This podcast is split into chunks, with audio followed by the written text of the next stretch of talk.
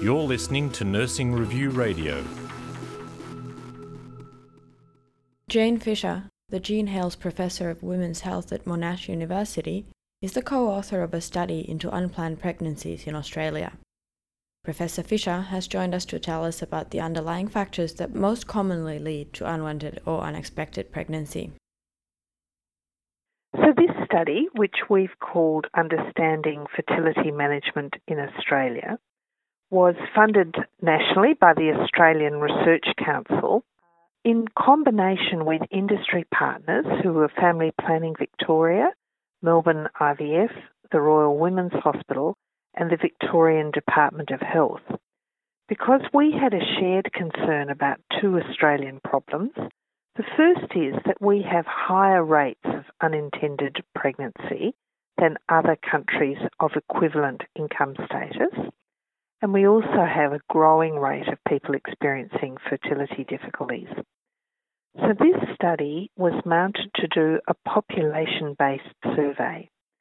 And that was different from previous studies, which have asked people attending particular services or institutions about their circumstances. So, the part of the study that's been reported in this paper is about the information we gathered in the survey about people's experiences of a pregnancy that was unintended, mistimed, or unwanted. The survey was sent to a sample of people who were drawn at random from the Australian electoral roll, and it was completed by someone from each Australian electorate. So it was sent to the same number of people in each Australian electorate right across the country. And we had at least one respondent from each Australian electorate. So it was a very broad survey. And surveys were completed by more than 2,200 people. And what we found was that rates of unintended pregnancy contrary to what we'd expected, appeared to be higher among younger people than among older people in the study. And that was a first perplexing finding because we expected with greater access to contraception and with improving education about avoiding pregnancy in school based programs that fewer pregnancies among younger people would be unintended. So that was the first striking finding.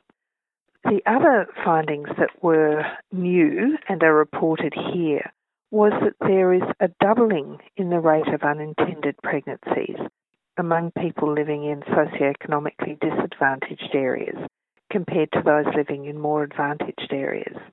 And what these suggest is that there's a complex constellation of factors that occurs in these settings which might be that the quality of education and information that's available is poorer, or that it's not conveyed to people in language and concepts that they can understand. So it's not in accessible formats. But it also suggests that there is a real place for outreach ascertainment of people's knowledge about avoiding pregnancy and educating them and making available to them safe forms of contraception that they can use in order to avoid this outcome. The next finding of the study was that living in a rural area is also associated with nearly double the rate of an unintended pregnancy compared to living in an urban area.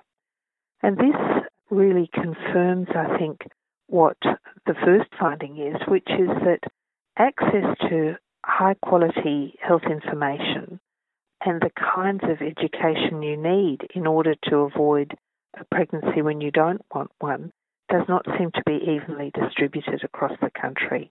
And so these findings would suggest that there's a particular need in rural areas to make sure that younger people, and in fact not just younger people, people who are of reproductive age, are asked about what they do to avoid pregnancy and whether they need uh, more information and whether they need access to more reliable forms of contraception.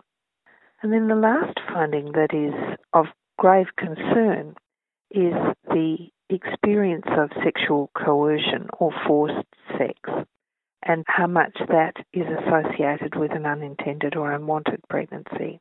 And avoiding this situation really means that people need to be well educated about their rights and then how to exercise their rights. And that everyone has a right not to be forced into a sexual situation that they don't wish to be in or in which they don't feel safe.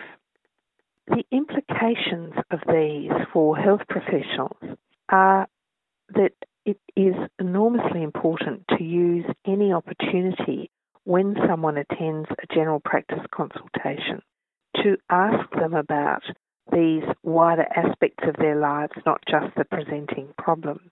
And so to ask them about broader aspects of their health, including their sexual and reproductive health, even if what they're presenting with is a, an injury or a headache.